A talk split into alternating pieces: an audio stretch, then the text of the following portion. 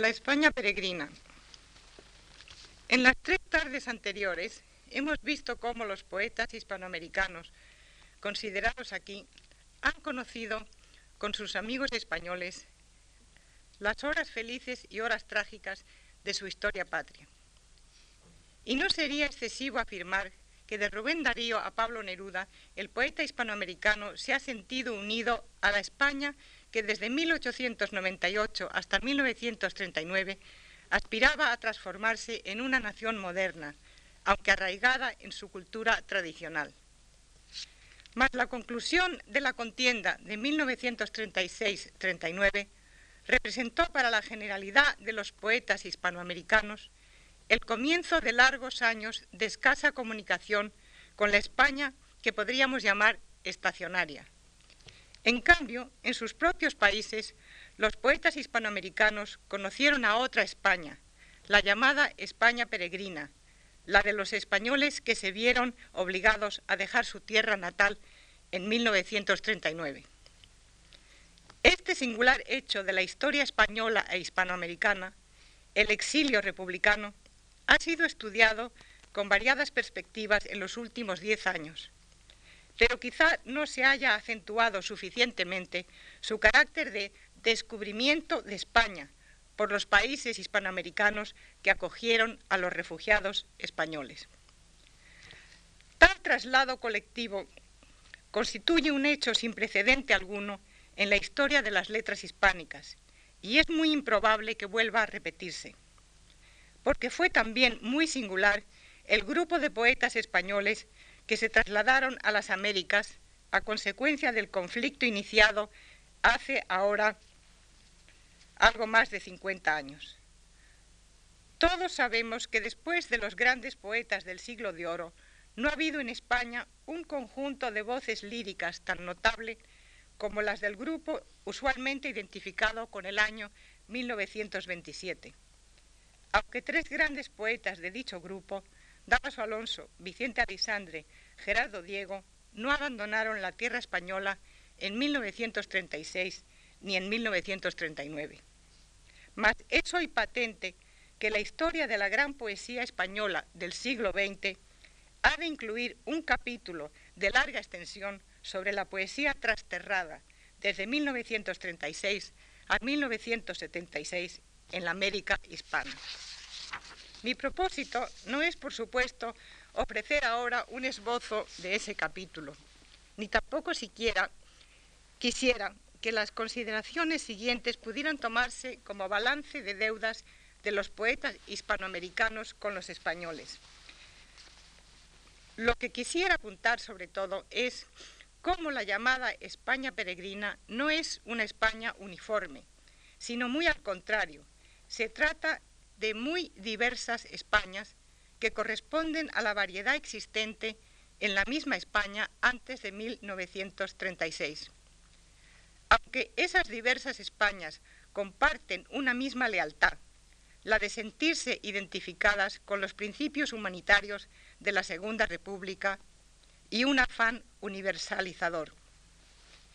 Los poetas españoles llegaron así a la América hispana como representantes de un quijotismo derrotado, pero también como voces de aliento universalizador.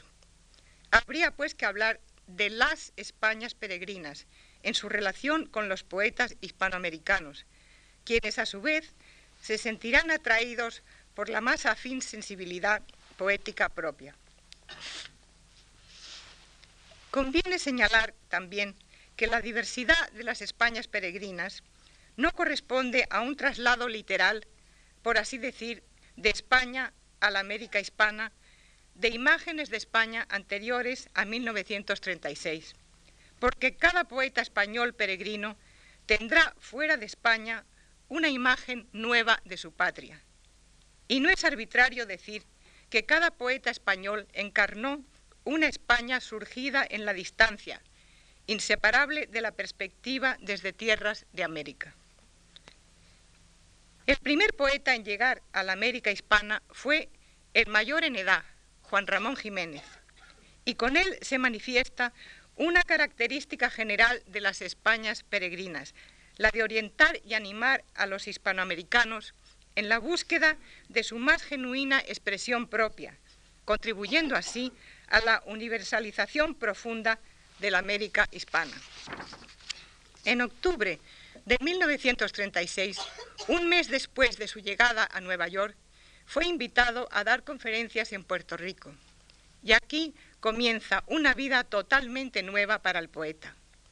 Aunque siempre hospitalario, con un reducido número de amigos, se puede decir que vivió sus años de Madrid en espléndido aislamiento, dedicado a su obra en su despacho forrado de corcho. Desde su llegada a Puerto Rico, sale de su soledad y despliega una actividad ilimitada.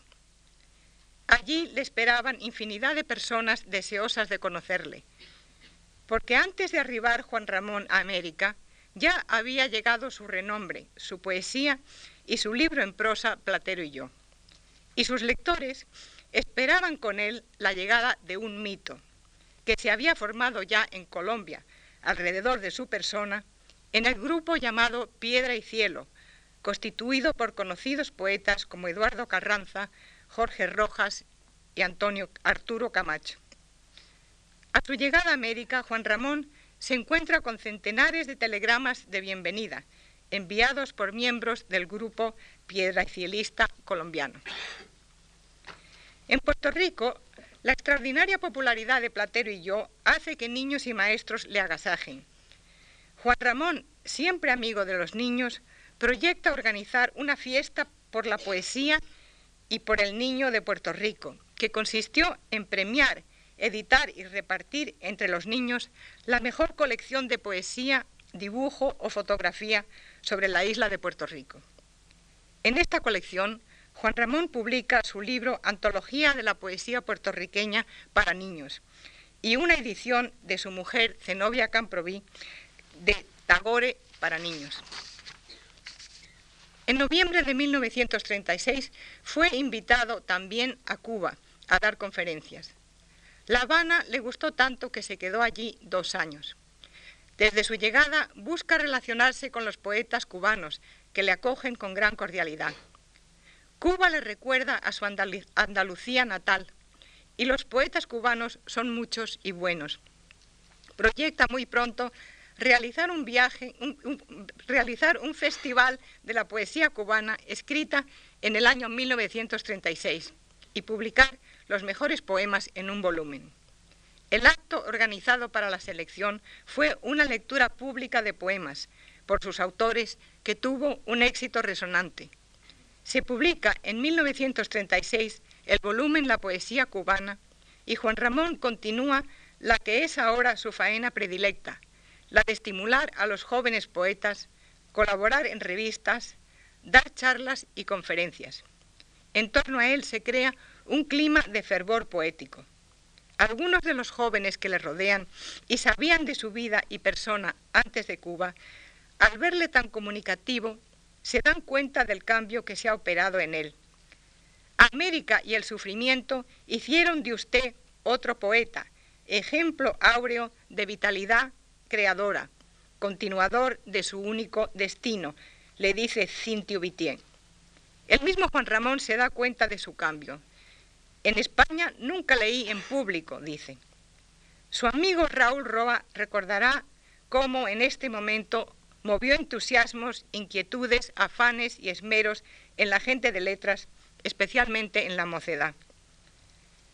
Asimismo, Juan Ramón quiere entender la verdadera identidad espiritual de Cuba para emanciparla de falsas dependencias. En el pasado, dice, el anhelo universal le llegaba a Cuba por España y lo que era más suyo no lograba expresarlo de manera auténtica. Y añaden, Cuba debió, desde su independencia política, encontrar su vida poética propia, debió expresarse a su manera. Por supuesto, no estaba predicando el aislamiento de Cuba, sino más bien un cosmopolitanismo que la llevara por nuevos caminos. Por ejemplo, a un acercamiento a la poesía norteamericana auténtica. Porque Juan Ramón Jiménez, el andaluz universal, quiere una poesía cubana y una poesía americana continental. ¿Y quién duda que las almas distintas de un continente son, por encima o debajo de otras ideas, trozos del alma general de ese continente y forman un ser común? Con esta gráfica imagen de fusión, Juan Ramón apunta a una nueva libertad poética que él va sintiendo ya en los jóvenes empezar a convertirse en realidad. Había dicho Juan Ramón que su norma era siempre amparar a los jóvenes, exigir, castigar a los maduros y tolerar a los viejos. Esta norma la cumplió en España y la cumple ahora en Cuba, aunque con una sorprendente suavidad. Algunos de los jóvenes poetas, antes de llegar él a Cuba, habían escrito ya versos muy dentro de la corriente de la poesía juan ramoniana. Así, Dulce María Loinaz, que canta, ¿quién pudiera ser el río, ser fugitivo y eterno, partir, llegar, pasar siempre y ser siempre el río fresco? A ella y sus hermanos, con tantos otros poetas más, Juan Ramón los atiende y anima a lo largo de sus dos años de estancia en Cuba. Juan Ramón descubre desde su primer viaje a Cuba al joven José Lezama Lima, poeta y ensayista, poco conocido entonces, aún en su isla natal. Establecen una firme amistad que seguirá por carta una vez que Juan Ramón abandone Cuba. Tampoco había alcanzado todavía la atención que recibirá más tarde de los grandes escritores hispanoamericanos. Aún no había dicho de él Octavio Paz. En Lezama Lima la visión de los mitos es, es mítica y él mismo, como poeta, es un mito de mitos. Son frecuentes las conversaciones poéticas entre Juan Ramón y Lezama Lima. De una de ellas queda constancia escrita. En 1937 el propio Lezama resume una conversación entre, ambos titulada Coloquio con Juan Ramón Jiménez. Juan Ramón continúa aquí dentro de su aspiración aperturista. Dice sobre el problema del insularismo literario muy en boga entonces, que el mito de la sensibilidad insular de que usted habla pudiera ser también suscitador de un orgullo disociativo, que quizás los apartase a ustedes prematuramente de una solución universalista. La hermana menor de Lezama Lima, Eloísa, recuerda cómo, para su hermano, la llegada de Juan Ramón a Cuba representa un importante hito en su vida. Entre las cartas de su hermano, publicadas póstumamente por ella, se encuentran las de Lezama a Juan Ramón. Su lectura nos aclara la relación entre estos dos grandes escritores. He aquí una, escrita en febrero de 1953. Mi querido amigo y maestro, tantas horas sin noticias suyas, me causan ahora el placer de encontrarlo de nuevo, como en los días suyos de La Habana recordándolo en pausas y silencios y surgiendo por calles, guaguas y parques. El recuerdo de la persona de Juan Ramón sigue vivo en él como en sus días de La Habana, cuando en la soledad de la adolescencia nos regaló su compañía. También siguen vivas en él las normas estéticas aprendidas de Juan Ramón. Dice Lezama Lima, he procurado mantener la fidelidad a mi vocación, a mi trabajo, de esta manera yo creo que sigo ganando la dignidad que fue para mí haberlo conocido. Y siempre en la marcha de mi trabajo pienso en usted, en lo necesario de su compañía y en su esencial compañía poética. Cuando se le pregunta qué representa para él haber conocido a Juan Ramón, resume su sentir en una respuesta que podría ser también la de muchos poetas cubanos contemporáneos suyos. Juan Ramón fue para Lezama algo como un permanente estado de conciencia, como la aclaración de mi destino, como la marca de mi incesante furor poético. Juan Ramón prodiga su ayuda a muchos poetas cubanos, algunos ya establecidos, entre ellos Eugenio Florit. Pero aquel para quien más significará la presencia de Juan Ramón Jiménez en Cuba es Cintio Vitier, hoy una de las figuras más destacadas de las letras cubanas. Era un muchachito cuando el poeta de Moguer llegó a La Habana, pero ya llevaba más de un año leyendo la segunda antología poética de Juan Ramón. Este libro, recuerda Vitier, fue para mí el descubrimiento de la poesía con mayúscula. Y entonces se entera de que Juan Ramón va a llegar a La Habana. La alegría de Vitier es indescriptible. Asiste a las conferencias de Juan Ramón, se siente vivir en la atmósfera ideal de mi vida. Aquello era un paraíso, no una influencia. Y cuenta cómo sus versos, aún sin publicar, llegan a manos de Juan Ramón, que los lee, escoge los que más le gustan y escribe una semblanza del joven poeta que encabeza los poemas escogidos. Estos se publicarán en forma de libro cuando Vitier tiene 17 años. A lo largo de su vida, Cintio Vitier recuerda a Juan Ramón como quien le señaló su camino. En 1958 muere Juan Ramón. Cintio Vitier escribe a su maestro dos elegías. En ellas vemos hasta qué punto está compenetrado con el credo poético juan ramoniano. Hiciste el mundo para mí de sentidos espirituales. Me bastaba mirar la nube, oler la rosa, ver los árboles. Hiciste para mí el idioma revelación de las verdades, lengua de oro irreprensible, día total, juego entrañable. A Juan Ramón le debe el descubrimiento del mundo de las cosas y de su trascendencia, y también la lengua poética. Y muerto el poeta, dice, despojado en lo oscuro, te digo, así sea, Padre, aquellas dichas fueron tuyas solo, hoy tu sombra nos baste. Escribe otra elegía más a Juan Ramón, que en su concisión parece querer abrazar el mundo con sus cuatro elementos como para, en juego de adivinanzas, ofrecer a su maestro fuego, aire, agua y tierra. ¿Quién tiene más autoridad? El fuego. ¿Y más saber y gloria? ¿Quién? La brisa. ¿Quién tiene más gracia radiante? El agua. ¿Y más gravitación hermosa? ¿Quién? El astro. La relación de Juan Ramón con los jóvenes poetas cubanos nos lleva a recordar la que tuvo Rubén Darío con el joven Juan Ramón Jiménez. Y es hermoso pensar que si el poeta americano vino a España 40 años atrás a buscar y sembrar poesía, el poeta español aprendió su lección y supo recogerla y sembrarla a su vez en tierras americanas. Juan Ramón Jiménez nunca olvidará a Rubén Darío. Se diría que en sus años americanos tiene bien presente el ejemplo de su querido maestro. Después de pasar dos años en Cuba, Juan Ramón Jiménez vuelve a Estados Unidos.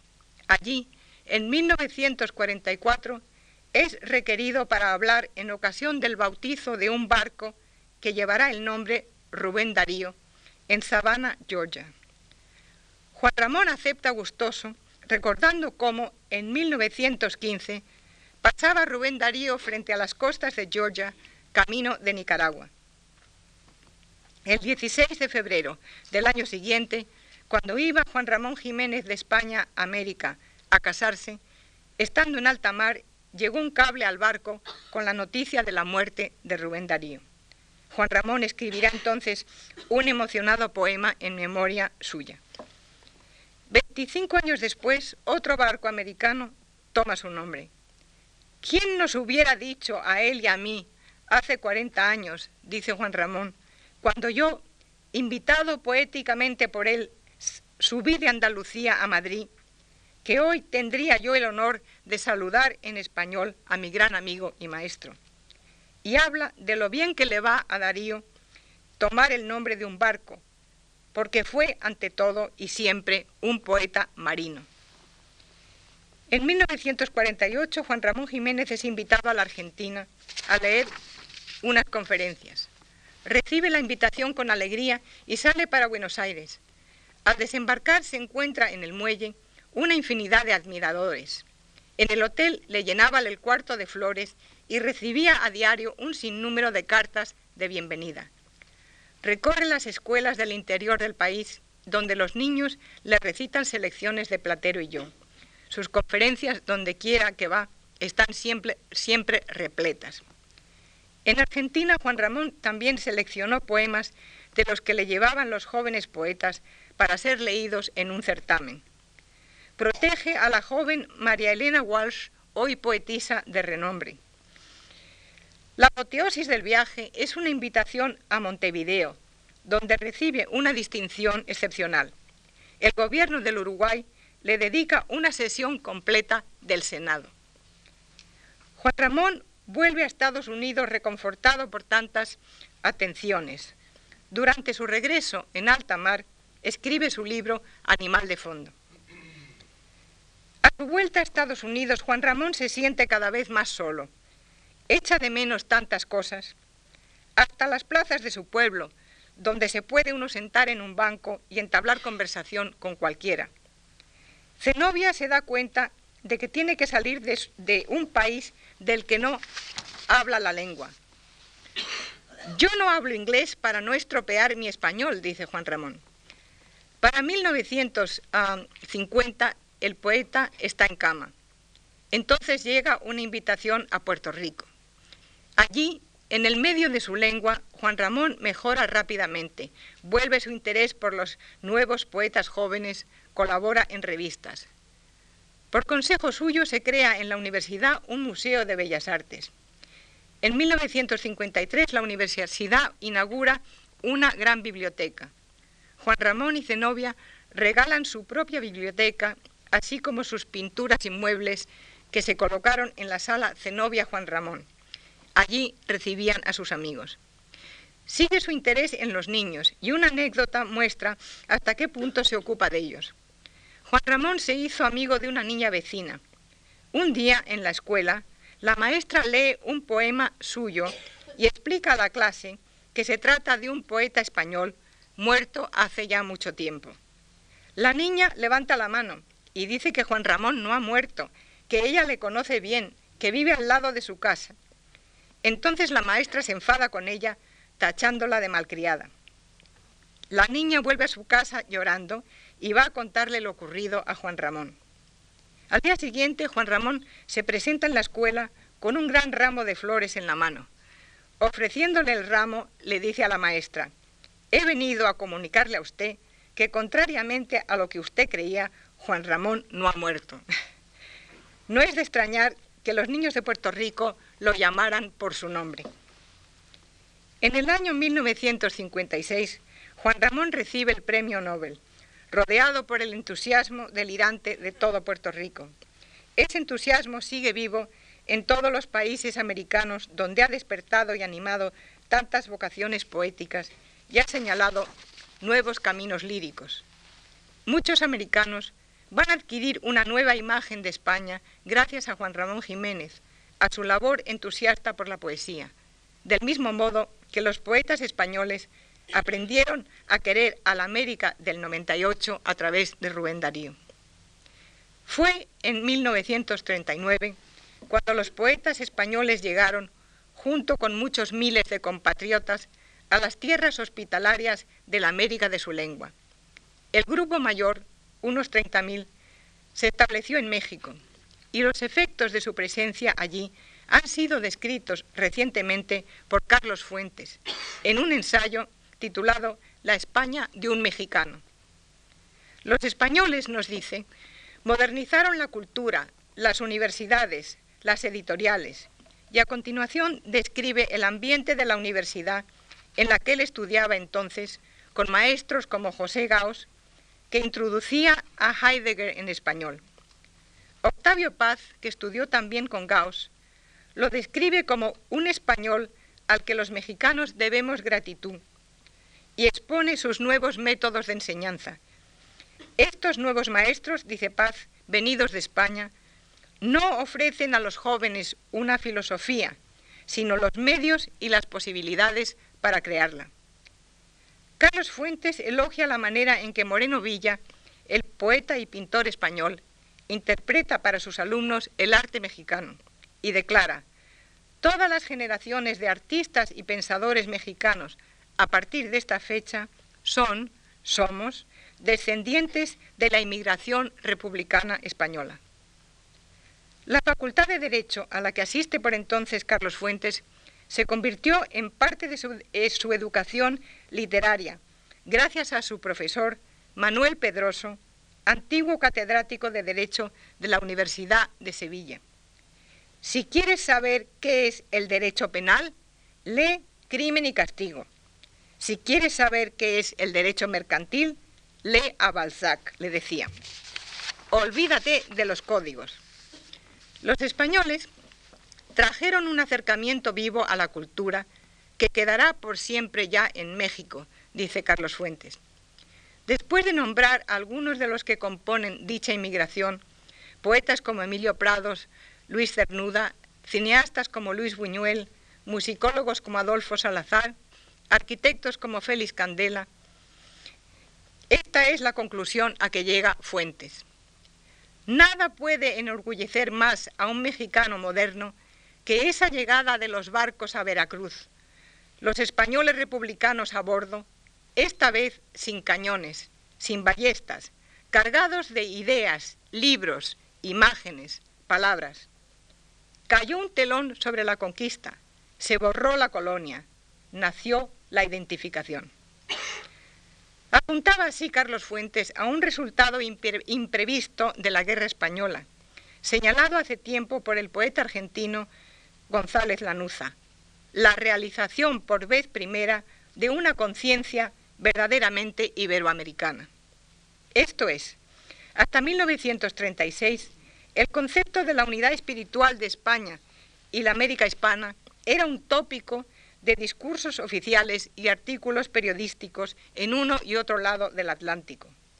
Pero tal tópico era apenas creído por quienes lo enunciaban. Mas la tragedia española de 1936 hizo de pronto a los hispanoamericanos sentir cuánto les unía al pueblo español y empezó así una verdadera y profunda conciencia iberoamericana. Al fortalecimiento de esta conciencia contribuyeron de manera muy particular dos revistas fundadas por españoles en México, España Peregrina en 1940 y Cuadernos Americanos en 1942. El principal animador de las dos revistas fue el poeta Juan Larrea, que empezó entonces a exponer un singular pensamiento de sentido trascendente sobre la guerra española y la llegada a América de los exiliados republicanos. La presentación de España peregrina revela la orientación de la REA. Aquí está España, descubridora de nuevos mundos, fuera de sí y en busca de la verdad natural y espiritual del hombre. Aquí está sola, en su esencia colectiva, dispuesta a comunicarse con lo que de universal existe en la entraña recóndita de cada ser humano.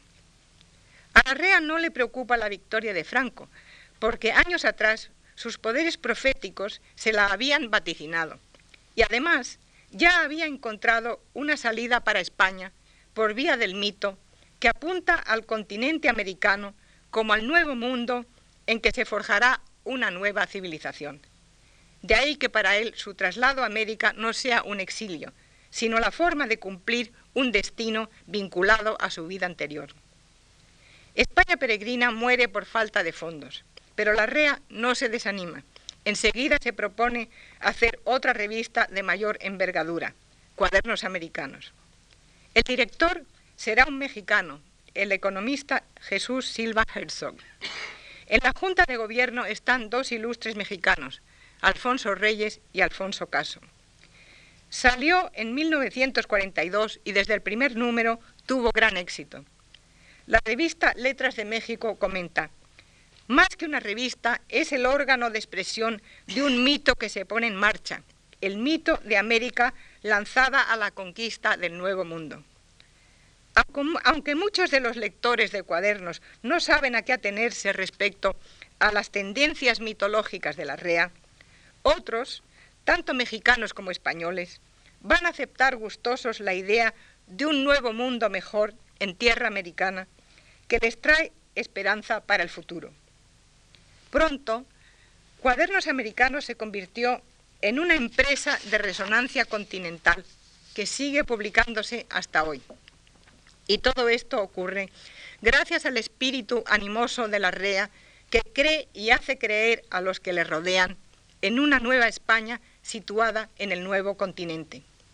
Si bien sus vaticinios, demasiado vagos y vastos, se quedan en el aire, la España peregrina que llega a México al terminar la guerra civil, reconfortada por el buen recibimiento de sus amigos mexicanos, pondrá todo su empeño en una intensa labor docente de investigación y creación y forjará, si no la nueva civilización planetaria con que soñaba la REA, un nuevo ambiente de cultura y estímulo que llevará muy pronto al gran florecimiento de la cultura mexicana.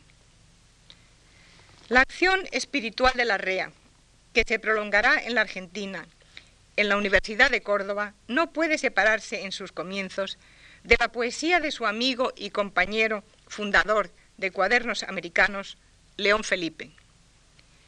El primer libro publicado por la editorial de esta revista en 1943 fue el de León Felipe Ganarás la luz, dedicado a la REA, maestro de poetas.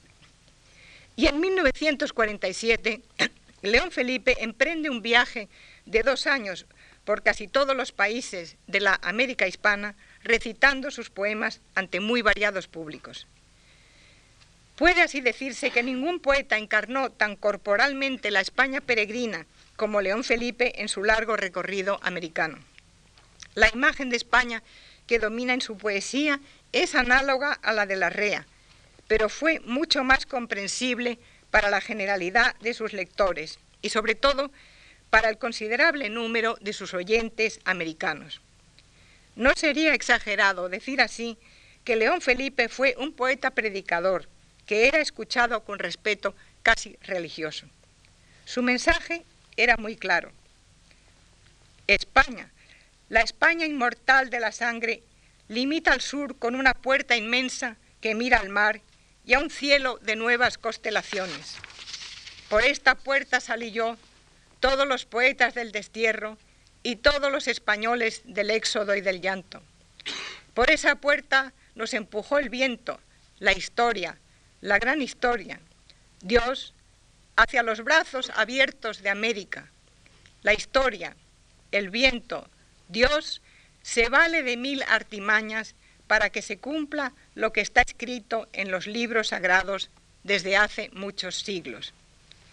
Y añade León Felipe, mi patria está en todos los rincones de esta tierra de promisión que ahora se me abre inmensa, desde el río Bravo hasta la Patagonia. He perdido la España matriz, la vieja España europea y africana donde nací, pero aquí se me ha multiplicado la patria. Puede así decirse con Octavio Paz que León Felipe fue un puente entre España e Hispanoamérica. Y a Octavio Paz corresponde también una función similar desde su primer viaje a España en 1937. Poeta entonces de un solo libro, fue invitado al Congreso Internacional de Escritores que tuvo lugar en Valencia y en Madrid. Al llegar a París, en el andén le esperaba la sorpresa de Pablo Neruda. Desde ese momento siguió conociendo a poetas de muchos países. Allí se encuentra por primera vez con los tres grandes poetas de América, Pablo Neruda, César Vallejo y Vicente Huidobro. Va a visitar a Antonio Machado, que vivía con su madre fuera de Valencia, y se pone en relación con el grupo español de intelectuales de la revista Hora de España. También vive la experiencia de la guerra civil, de la cual le quedará un recuerdo imborrable. Reviviéndola, dice en su libro El laberinto de la soledad, pensé entonces, y lo sigo pensando, que en aquellos hombres amanecía otro hombre, y añade, quien ha visto la esperanza no la olvida, la busca bajo todos los cielos y entre todos los hombres, y sueña que un día va a encontrarla de nuevo, no sabe dónde, acaso entre los suyos. En suma, lo que él adivina en el pueblo combatiente es el sentimiento de la comunidad humana que surge paradójicamente en medio del combate. Ve que en la guerra los hombres eran hermanos de los hombres en cuanto a la imagen misma de la guerra, la expresa en un fragmento de su poema Piedra de Sol, 1957. Madrid, 1937. En la Plaza del Ángel las mujeres cosían y cantaban con sus hijos. Después sonó la alarma y hubo gritos, casas arrodilladas en el polvo, torres hendidas, frentes escupidas y el huracán de los motores fijo. El Madrid bombardeado le vuelve a la memoria 20 años después de su primer viaje a España. En 1939, cuando tiene lugar el éxodo de los españoles a América, Octavio Paz será uno de los escritores mexicanos más acogedores con los españoles. Así, es uno de los cuatro poetas, dos españoles y dos mexicanos, que prepararon una singular antología de poesía de lengua española, Laurel, México, 1941, que agrupó a los más destacados españoles e hispanoamericanos desde Unamuno y Darío. Octavio Paz ha sido, además, el poeta hispanoamericano que más amistades ha tenido entre los poetas españoles más diversos. Por ejemplo, León Felipe, Luis, Luis Cernuda.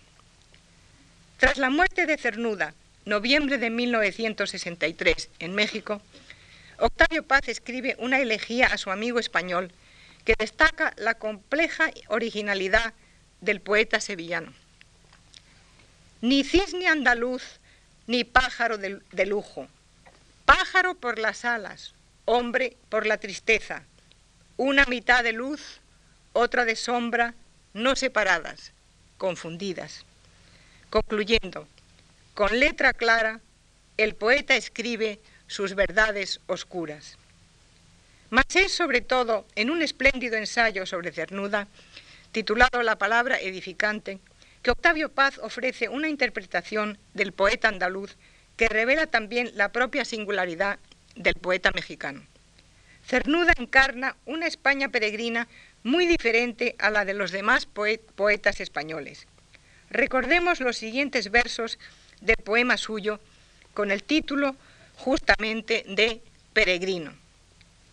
Volver, vuelva el que tenga tras largos años, tras un largo viaje, cansancio del camino y la codicia de su tierra, su casa, sus amigos, del amor que al regreso fiel le espere. Sigue, sigue adelante y no regreses, fiel hasta el fin del camino y tu vida. No eches de menos un destino más fácil, tus pies sobre la tierra antes no hollada, tus ojos frente a lo antes nunca visto. Volvamos al ensayo de Octavio Paz. Para él Cernuda era sobre todo un espíritu que con admirable e inflexible terquedad no cesó nunca de afirmar su disidencia. Y añade, su verdad justamente, por ser distinta e inconciliable, puede acercarnos a nuestra propia verdad, ni mejor ni peor que la suya, solo nuestra. Porque, reitera Paz, la obra de Cernuda es un, es un camino hacia nosotros mismos. En Cernuda mantiene paz, hay una actitud espiritual radicalmente nueva, no solo en España, sino en todo el mundo de lengua española. La poesía de Cernuda es una crítica de nuestros valores y creencias. Paz advierte que no pide que sea necesario coincidir espiritualmente con Cernuda, pero sí que debe escuchársele como una voz muy representativa del mundo contemporáneo su obra es uno de los testimonios más impresionantes de la situación del hombre moderno. Estamos condenados a una soledad promiscua y nuestra prisión es tan grande como el planeta. De ahí que la poesía de Cernuda sea también, escribe Paz, la biografía de una conciencia poética europea. Y resume así la singularidad de Cernuda.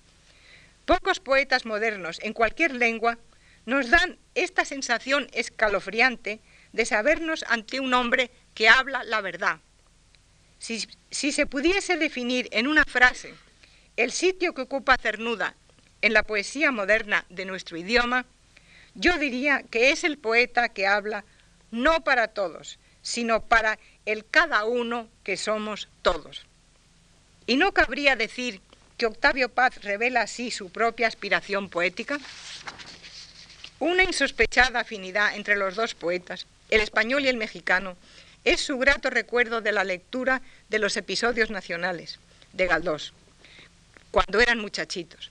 Se refiere así Octavio Paz al segundo poema del llamado por Cernuda díptico español, cuyo título es Bien está que fuera tu tierra, uno de los últimos poemas que escribe.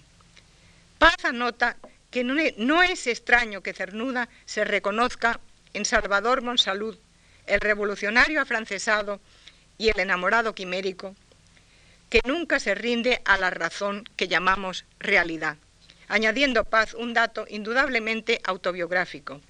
¿Y qué muchacho hispanoamericano no ha querido ser Salvador Monsalud? Recordemos algunos versos del poema de Cernuda. Hoy, cuando a tu tierra ya no necesitas, aún en estos libros te es querida y necesaria, más real y entresoñada que la otra, no esa, mas aquella es hoy tu tierra, la que Galdós a conocer te diese, como él tolerante de lealtad contraria, según la tradición generosa de Cervantes. Piensa Octavio Paz que Cernuda, como Alexandre y otros poetas españoles, al romper con la tradición, constituyen la tradición de nuestra poesía moderna. Y vemos que está ocurriendo algo nuevo. Desde fines del siglo XIX, muchas novedades poéticas llegaban a España a través de los grandes poetas americanos, Rubén, Neruda, Huidobro. A partir del momento en que llegan los exiliados a México, después de la Guerra Civil, los poetas españoles llegan a América con algo que ofrecer, una nueva poesía que hará sentir su presencia en los jóvenes poetas americanos. Aunque antes de la guerra ya habían conocido los jóvenes poetas mexicanos a uno de los nuevos poetas españoles, Rafael Alberti, que en 1935 había pasado casi un año en México. Así recordaba Octavio Paz el efecto de aquella visita. Acostumbrados al trato un poco ceremonioso de los poetas mexicanos de entonces, Alberti me pareció la negación de la solemnidad. Era maravilloso oírle recitar un pasaje de Góngora, una canción de Lope, un soneto de Garcilaso. Comprendí instantáneamente que no era la ideología lo que podía unirnos, sino la comunidad de la lengua y el amor a nuestros poetas. Rafael Alberti llegó a la Argentina en 1940 y allí permaneció más de 20 años. En sus años de residencia en Buenos Aires, Alberti desplegó una actividad infatigable como poeta, prosista, pintor, conferenciante y partícipe en la vida literaria y artística de la Argentina y el Uruguay. Fue también director de la colección Poetas de España y América de la editorial Losada. Y en 1962 al cumplir 60 años, sus amigos argentinos y uruguayos celebraron su aniversario con grandes fiestas. Sin duda, no ha habido poetas españoles en la América hispana tan admirados y queridos por amigos y lectores como Alberti y Juan Ramón Jiménez. Recordemos de paso que en 1949, cuando Juan Ramón Jiménez llegó a Buenos Aires, es recibido al desembarcar por Rafael Alberti, que le esperaba con la emoción suscitada por el recuerdo de su primer encuentro, cuando en 1925 Alberti visitó a Juan Ramón para entregarle el manuscrito de su primer libro, Marinero en Tierra. Recuerda aún Alberti cómo Juan Ramón le había comunicado un aliento, un entusiasmo, una fe que hasta entonces no había sentido nunca y que ha seguido muy viva a lo largo de su fecunda vida. La poesía de Alberti en América está orientada sobre todo hacia España, hacia su recuerdo. Es más, no hay otro poeta español comparable a Alberti en esta orientación concentrada hacia la evocación de su patria. Siguen sus grandes temas, el mar, el toro, pero el toro, tras la guerra civil, es ahora el símbolo de España cuyo mapa es la piel del toro ensangrentado. Y en 1953 escribe su hora marítima, Canto a Cádiz, Bahía de los Mitos. El mar es la espuma mensajera que le trae signos de vida de aquel paisaje lejano de España. Como dice González Lanuza, en sus palabras de homenaje a Alberti en 1962, cada paisaje que se le pone delante de los ojos se le presenta como eco de otros vistos y ahora inalcanzables. Señala también que Alberti pasa muchas temporadas de veraneo en el Uruguay, rodeado de la amistad y la admiración de muchas personas. Pero cuando escribe sobre un bosque de pinos de aquel país, un bosque que está viendo, le viene el recuerdo de un pinar español. Pinar, te quiero y te digo que habrá un pinar en España que siempre hablará conmigo. En su poesía, Alberti vive en el hemisferio austral, asomado a la otra orilla, a la de Cádiz.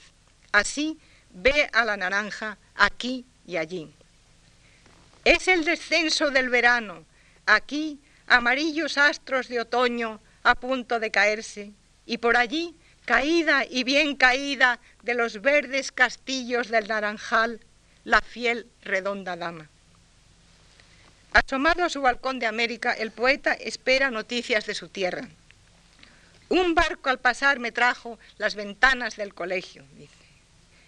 Y en la canción 8 de Baladas y Canciones, lo más leve, lo más tenue, le trae lo que él más quería. Hoy las nubes me trajeron volando el mapa de España. Qué pequeño sobre el río y qué grande sobre el pasto la sombra que proyectaba. Se le llenó de caballos la sombra que proyectaba. Yo a caballo, por su sombra, busqué mi pueblo y mi casa. Entré en el patio que un día fuera una fuente con agua. Aunque no estaba la fuente, la fuente siempre sonaba. Y el agua, que no corría, volvió para darme agua. Esta sombra de España, proyectada sobre el paisaje argentino, le basta a Alberti para transportarse al patio de su casa en el puerto de Santa María. Hemos llegado a la hora de desprender algunas conclusiones de lo expuesto en estas conferencias. La primera sería que la poesía hispanoamericana, desde Darío a Octavio Paz, ha contribuido decisivamente al concepto de magna patria de los pueblos de lengua española. Contribución que tiene dos momentos muy relevantes de la actitud de los poetas hispanoamericanos ante España. El desastre de, 1900, de 1898 y el mucho mayor desastre de 1936. En los dos casos, los poetas hispanoamericanos se sienten solidarios de España y acuden con sus voces y personas a proclamar su identificación con una determinada España y todo lo que representa, en 1898 y más aún en 1936, como símbolo vivo de una cultura que abarca legión de razas, para citar el verso de Unamuno. Y cabe preguntarse si hay algo análogo en la historia literaria y hasta política de los demás antiguos imperios coloniales, lo cual muestra, por cierto, que los hispanoamericanos son y se sienten tan dueños de su lengua española como cualquier persona nacida en esta península. La segunda conclusión atañe a lo que apuntamos la primera tarde, que la imagen de España ha sido prodigiosamente enriquecida por los poetas hispanoamericanos, y no en el convencional modo retórico de las exaltaciones diplomáticas, porque ha sido, como en Borges, por ejemplo, la expresión de una conciencia lúcida e independiente. La tercera conclusión es más bien una ilusión, la de que en España y en la América hispana se haga un esfuerzo grande para que el concepto de magna patria se renueve y fortalezca con el espíritu de Rubén Darío y de Alfonso Reyes en estas cercanías del quinto centenario. Solo me resta agradecer a todos ustedes su, atenta compañía y reiterar una vez más a la Fundación Marc mi gratitud por su invitación. Muchas gracias.